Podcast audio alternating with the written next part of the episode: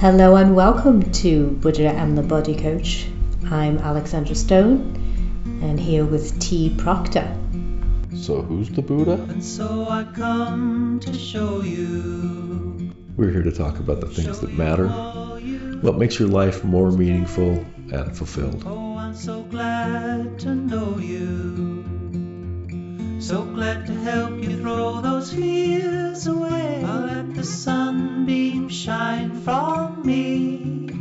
I will light up the hills and then I'll be a part of all you see. Welcome back. In part one of this episode, we talked about the story and how we end up living in our stories and living out our stories, and how those stories can be self perpetuating. In part two, we're going to look at some of those core stories in terms of schema therapy and see how these core stories and schema can hold us back, as well as how we can become more free of the story and live, as we say, a more fulfilled life. So we'll use the example of the schemas from schema therapy because that's kind of perfect, isn't it? Yeah, and we're not going to go into a big description. We'll say a little about schema therapy, but Yeah. I'll just do a real brief like your schema is your narrative and then you have schema modes and that is the actions that you take from your narrative. yeah, and so a schema is, you know, the, another word for schema is like template or a, is your your core story would be mm. a schema.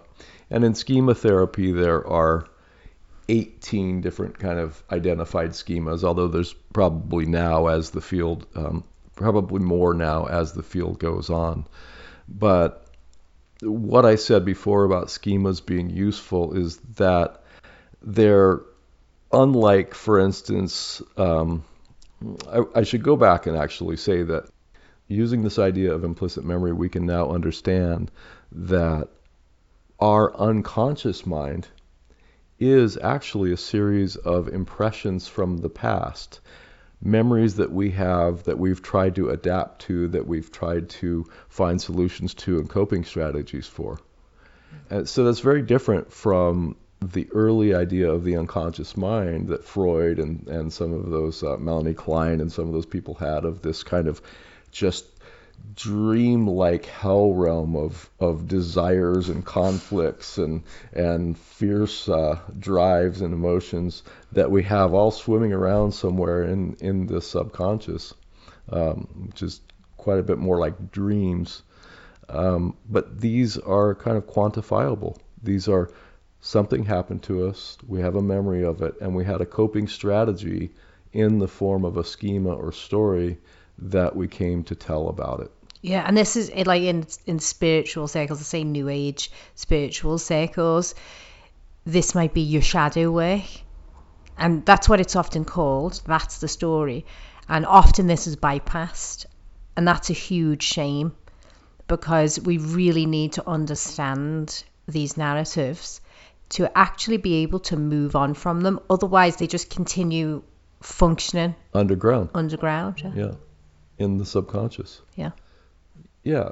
So using any of the models, like for instance schema or schema therapy or enneagram, but any of the models will help us to identify the patterns and help us again become more objective about it and work through those things.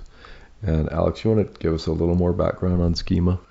Yeah, so a schema is a deeply ingrained mental or emotional pattern developed during childhood that shapes our perception, our beliefs, and our behaviors. And schemas are these enduring themes, or we could call them core beliefs about ourselves, about others, and the world around us.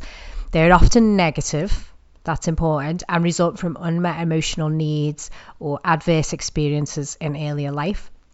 They can manifest as rigid thought patterns, maladaptive coping strategies, and self defeating behaviors. Right. So if you think back to our attachment podcast, it sounds a lot like that. Yeah, it does. Um, patterns that develop in early childhood that we act out in our future lives. Um, I think the thing that you said in there uh, that grabbed me the most is that they come from unmet emotional needs or adverse experiences in early life.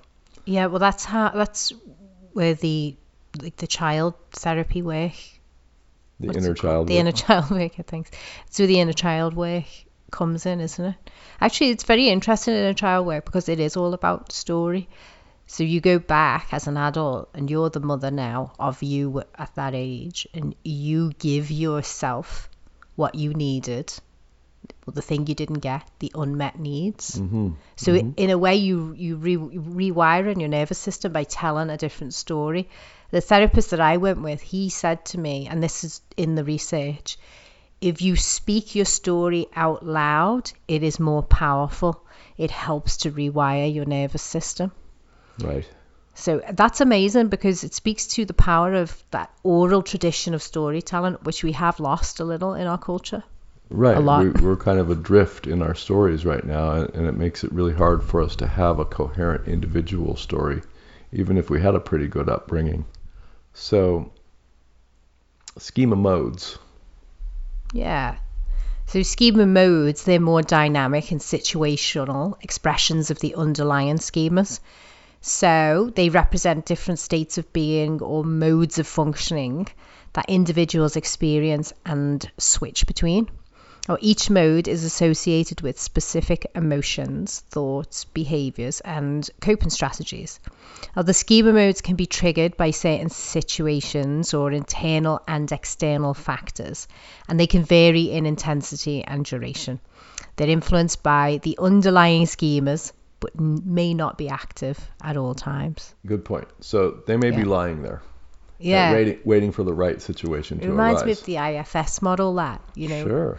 It's a lot like that. Right. They say That's another model. it's another model and they say if you have this sort of let's say we'll call it a schema but if you've got this schema that it's driving underneath and um, let's say it's in that subconscious realm and you're not giving it attention every now and then it comes up and it floods the nervous system and it can be really intense for some people and then this can like result in all kinds of maladaptive behaviors hmm So any model, all the different ones we're mentioning here, the internal family systems, the schema, the Enneagram, all these different models, the tarot, are just models to tell us something about ourselves. They're stories that we're telling to try to understand ourselves more deeply.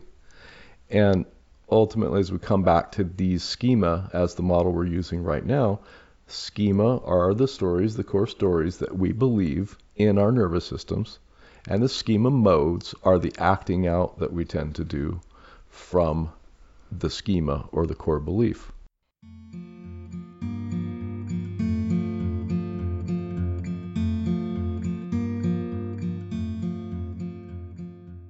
There are 18 schemas in mm-hmm. total.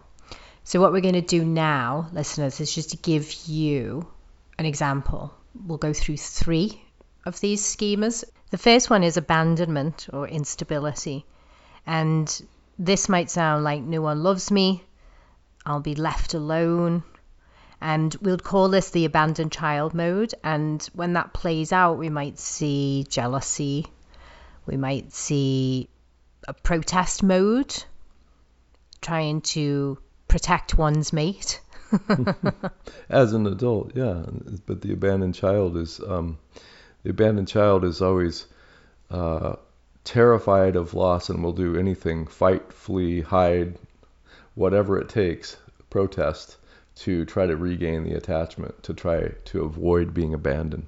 Mm, but then it often results in being abandoned. It often perpetuates itself into being abandoned, so it's a self perpetuating schema, which is a good point. These schemas self perpetuate. Yeah. Um, again, we're just going to share some from the list. Another one is um, the defectiveness shame schema. And the mode that comes from that often is the punitive parent mode. So I feel defective and shameful inside. And so to avoid feeling that, I'm going to go around kind of being punishing and pointing out faults and defectiveness in others I'm going to be very judgmental and finger pointing. That's going on inside me, but maybe I'm not going to tell you about it. I'm going to act that out more on everybody else. The punitive parent mode. And then thirdly, we've got the insufficient self-control, self-discipline schema. And you're going to aban- you're going to abandon. Sorry, you're going to elaborate on that. You're not going to abandon that one, are you? Yeah, I chosen this one sp- specifically actually because this one comes up a lot in my coaching Oh, right. at the at the woman's body coach. hmm You know, around exercise and motivation and dieting. you know, and not not just dieting, but food and nutrition in general. So, if you've developed the insufficient self control schema, you may experience a pervasive difficulty co- to control your frustrations, your behaviors, or your, your impulses. And these can be linked to guilt and shame, but also a sense of laziness and incompetence. Mm. Yeah. So does that sound like you, listeners? If it does, then you might be working with this particular narrative. So at the heart of this schema is a limited ability to tolerate uncomfortable emotions such as frustration, stress, anxiety. And as soon as we experience any kind of discomfort, we're going to try and get away from it. And that might look like reaching for the cookie or the bag of crisps or chips or the wine whenever you feel stressed. Or the development of this particular schema can be influenced by various different life experiences and factors. And I'm going to take you through what some of these might show up like. And there's there's quite a few of them actually. So the first one is inconsistent parenting or neglect. So inconsistent or unpredictable parenting where caregivers fail to provide consistent boundaries, structure or guidance. Okay? So that's one particular cause causation or sorry, that's one particular factor that may cause that particular schema.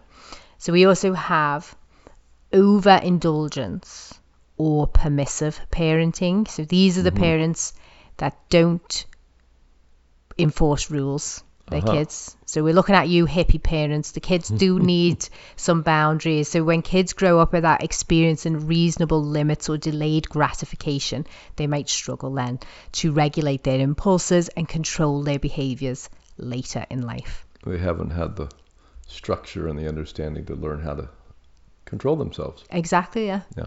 But conversely, you can also develop this if you have harsh or authoritarian parenting. I actually see this one quite a lot. It comes up more often than not. So when children experience overly punitive or controlling environments, they may struggle with internalizing self-discipline and rely more on external sources of control or rebellion. Now, I do see this one come up a lot in clients and they will then project the authoritarian parent onto me as a coach. Like if I eat the cookie, she won't know. You know, a client has said that to me because I will work with them and say, come on, you need to tell me like what's going on. What's the narrative that you're having in your head when you feel like you're cheating on your own goals, on your diet? So it's interesting. I think that I probably attract that particular model more because it there's more uh, of a an A-type leaning maybe with that. You know, you want to do well uh, maybe some perfectionism in there. So they probably be the people who will tend to want to body coach. hmm So, you know, some clients will really pull and pull for me to chastise them. hmm hmm And this is why a coaching model of self compassion is so important. It really helps rewire the brain so that the behavior doesn't continue and the internal narrative shifts. So, so in a sense, when they start acting that out with you, you can make an intervention and say, "Hey, this behavior is coming up, and when we come into the moment, let's realize I'm not your over-controlling mom. Exactly that. So I'm here to may- support. Yeah, and you may be running the script that I'm your over-controlling mom, but that's how your schema Mm. is filtering reality for you. I'm actually here to support you in being a grown-up who makes their own choices. Exactly. And one of my values is empowerment. And it's the real empowerment, not this, you know, pop sugar empowerment that is over Instagram or whatever social media thing you're looking at. It's real. Like you feel the power inside of yourself, the will to make the decisions that support you. So that's where I want to take a client. I am not that coach that is going to say, get down and do 50 push ups. Mm-hmm. Otherwise, there is some form of punishment at the end.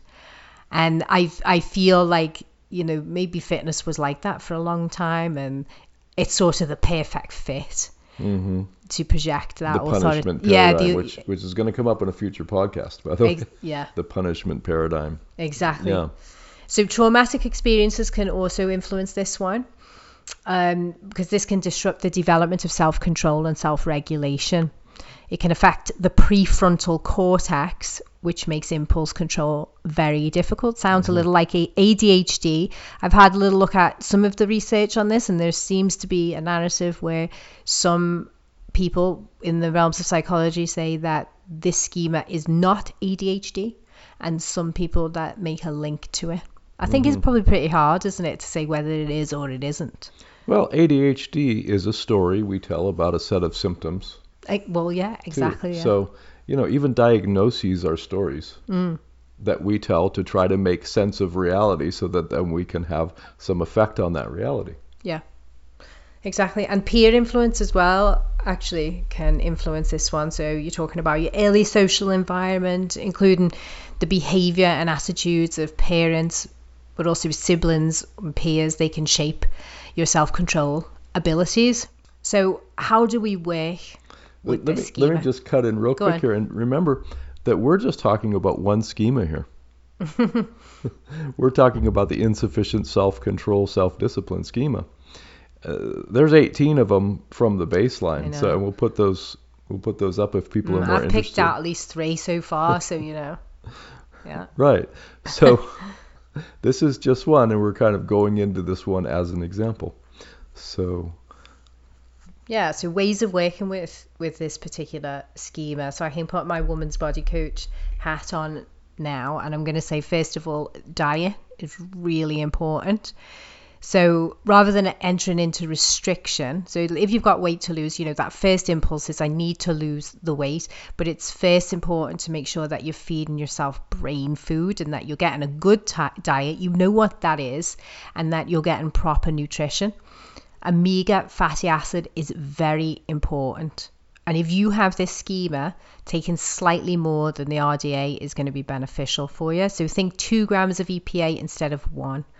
Now, fish oil is probably the easiest way to get that in. It helps with focus, but also reduces inflammation and symptoms of depression.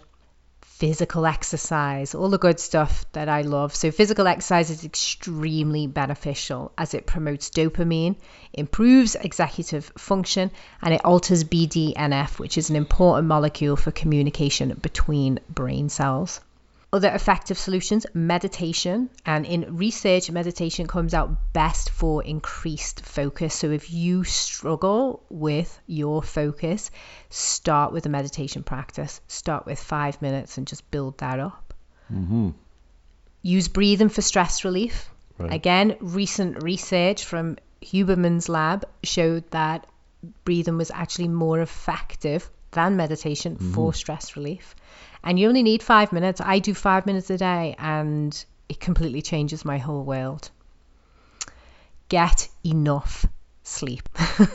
I cannot emphasize this enough, especially if you have this particular schema. Impulse control is so much harder for everyone, but particularly this set of people if you don't get enough sleep. Mm-hmm.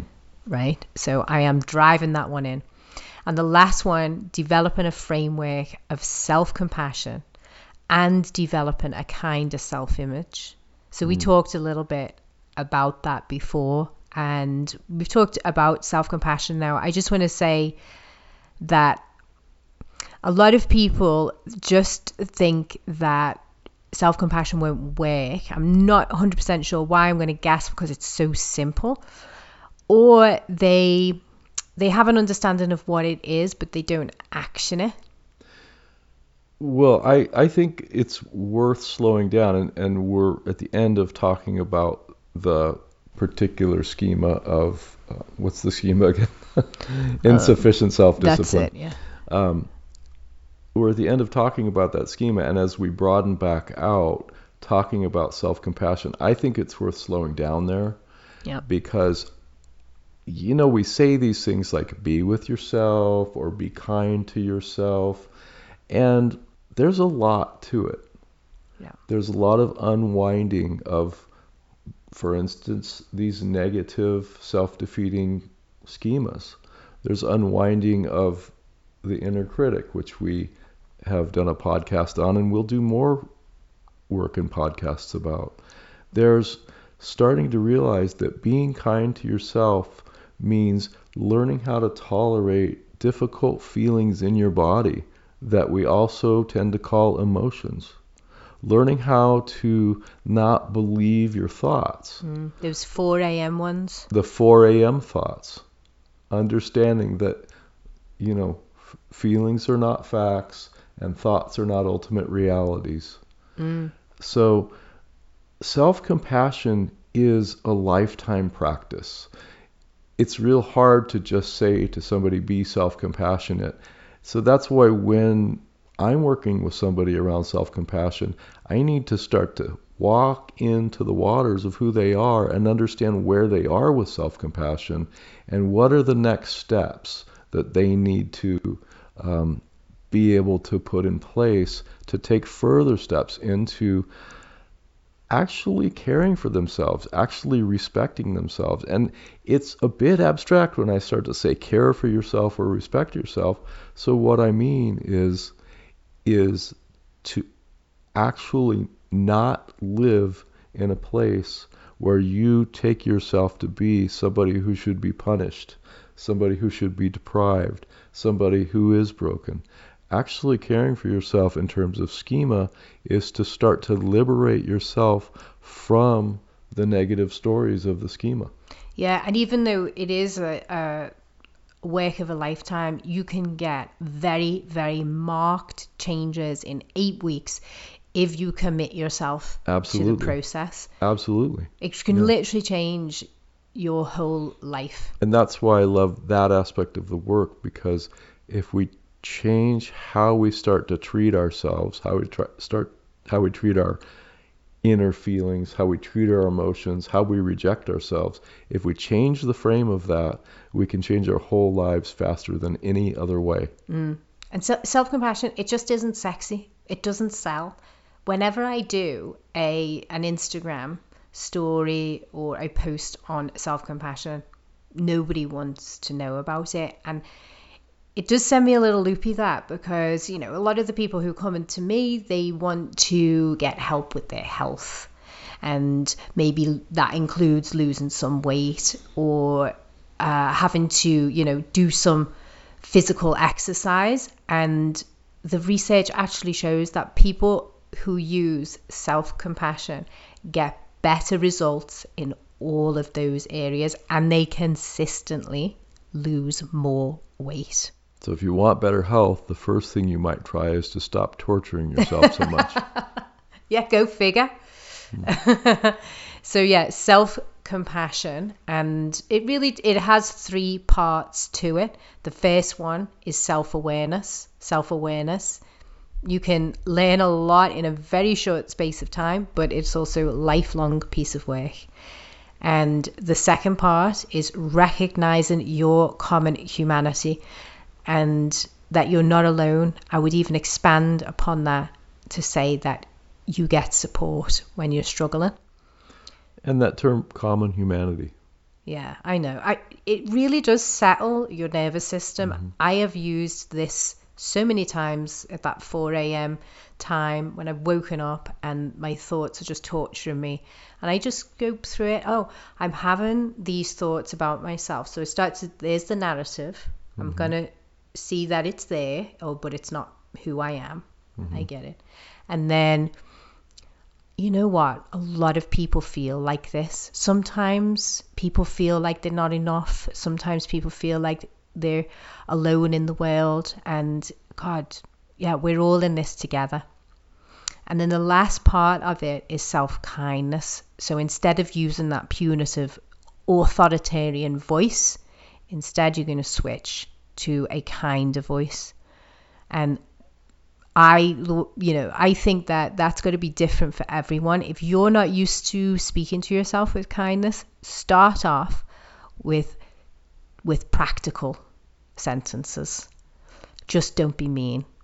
Just don't be mean. Yeah, I like that. That's becoming kind of a theme for uh, this year's, this Yeah. uh, season's podcast. Just don't Just be don't mean. be mean, yeah.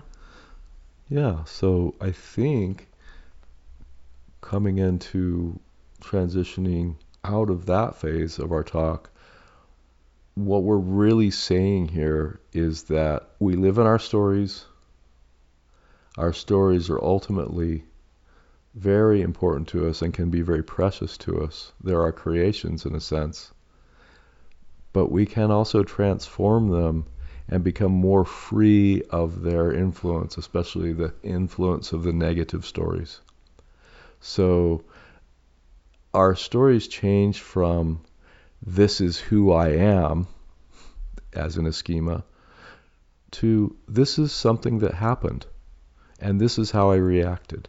So they go from this is who I am, this deficient, uh, someone who doesn't have any will or capacity for self discipline, to ah, this is something that didn't get developed, or this is something that wasn't emphasized, or this is a way I needed to rebel against my parents. This is something that happened. This is not who I am.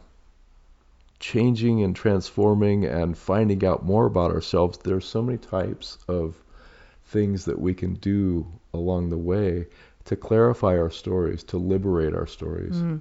And just before we we go into some of those, I just want to loop back to the very beginning when you talked about the new age spiritual philosophy of your story isn't who you are and that is only valuable once you know what your story is or was. Yeah, and that's the the quote from Jack Engler. If I get it right, you have to be somebody before you can be nobody. Yeah. Nice, it was a callback. So yeah, different different ways that we can actually work with our narrative and start to understand it better. Well, therapy, obviously. Therapy, and there are many different types of therapy. Yeah, I mean we mentioned a couple, hmm right? Obviously, there's this one, the schemas. There's IFS. There's um, There's so many. there's so many. So God, many yeah, we'd be here listing forever. Right, but th- there's also journaling. As Yeah. a way to tell our stories, get clear on our stories. Journaling's great, Very actually. powerful. Um, And free. one you might not think of, but physical self-awareness. It's so primary. Yeah. So uh, when I think about this, I think about dance. Dance is such a great way to tell a narrative, isn't it? You can Mm, kind of dance that through your body. Right, right. Or you can get involved in an improv group and learn how to dramatize things, or even do comedy. Yeah. People can tell great stories with their bodies. Right. So our body is telling a story. Our mm-hmm. body has a story in it. And sometimes dance or movement or yoga can can help us get in touch with that story and the emotions in that story and liberate some of the emotions in the story so that no longer is this kind of contained charge within us, but something that's free and that has been seen by us. And what is seen can be liberated. There's different kinds of groups we can get involved with. You know, for instance, I used to lead grief groups. That's a type of group. Um, but there's there's AA groups. There's all sorts of groups like that. There's men's groups, women groups. Yeah. All these groups, if they're healthy, can help us find out more about ourselves. Um, in these groups, if we have people that we can really trust, we can start to receive mirroring. Now, mirroring is a little touchy because we need to have people that can see us and can be compassionate with us and tell us, well, this is what I see about you. And I notice that when we talk about such and such, that you become angry quite quickly.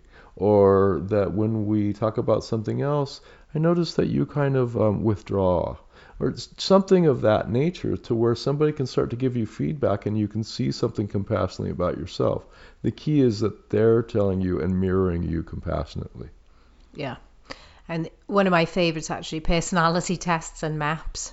Right. And we've talked about loads of those, but like Yeah. I said, you could even go into Cosmo and take some tests. Some of those are perfectly fine. Exactly. They yeah. don't really have Cosmo magazine anymore, I guess. No. Just be careful. Somebody's not trying to get your information off Yeah, the that's internet. right. That, that, that's a good point. Some of those tests online are, are trying to accumulate information about you. Yeah. Um, you know, I even thought of just doing ancestry studies. If you've ever seen how revelatory, there's that show on TV where they do a person's ancestry. yeah, yeah, yeah. And it's very revelatory and powerful for people to see where they come from. Mm. And honestly, it's not something I ever cared about until I became a little older and I started to come across some of my family has done these written accounts of my great grandmothers and people like that. And it was very touching to me yeah. in ways I can't even totally describe. Mhm. But those stories being told. Yeah, and now we have things like Ancestry.com and 23andMe where we tell the story of our DNA. Mm-hmm. Yeah, That- absolutely. That's very interesting as well. Absolutely. Yeah. And so all of this by way of moving towards a more coherent narrative. And what I mean by coherent narrative is life makes sense. We make sense. Other people make sense, even if they're acting irrationally sometimes. In other words, we belong, we will be cared for, and we matter. We belong, we will be cared for, and we matter. And if we can find a way of telling our story that includes those factors, that is compassionate. It's not just knowing facts about yourself, it's understanding yourself in a way that is integrated into how you feel and ultimately act and behave in the world. And, and what you offer the world. So, what was that phrase? I know who I am and I know where I come from. Mm-hmm. I know who I am and I know where I come from. Ultimately, a coherent narrative is you know why you are who you are.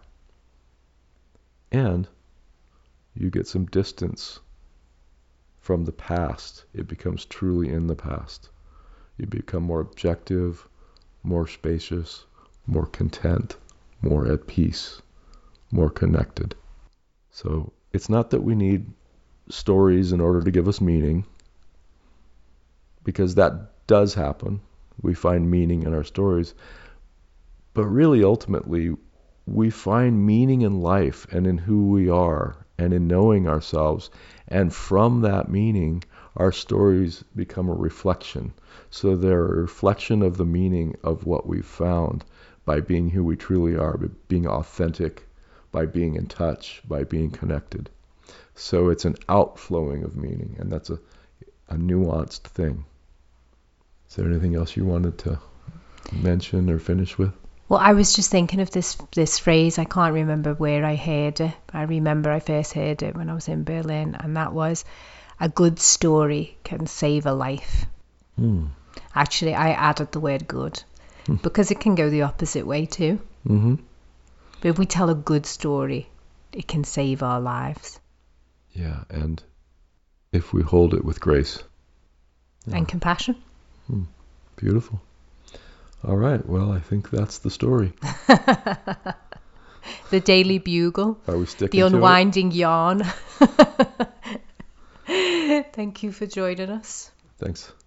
It would really mean so much to us if you enjoyed this podcast. Please rate, follow, and review us. Special thanks to Reed Anderson for our theme music.